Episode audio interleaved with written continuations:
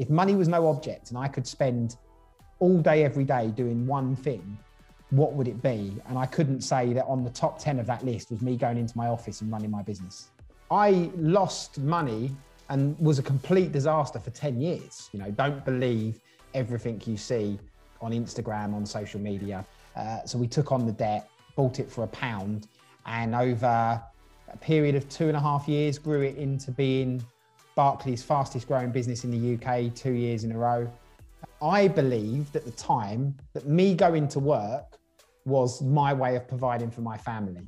But actually, what was happening in the background is work was I was going in one direction and the family were going in an opposite direction. But but all of the stuff that you know, burnout, overwhelm, all of that stuff that we speak about and you hear spoken about now on social media, I was going through exactly that. And the business was the reason why.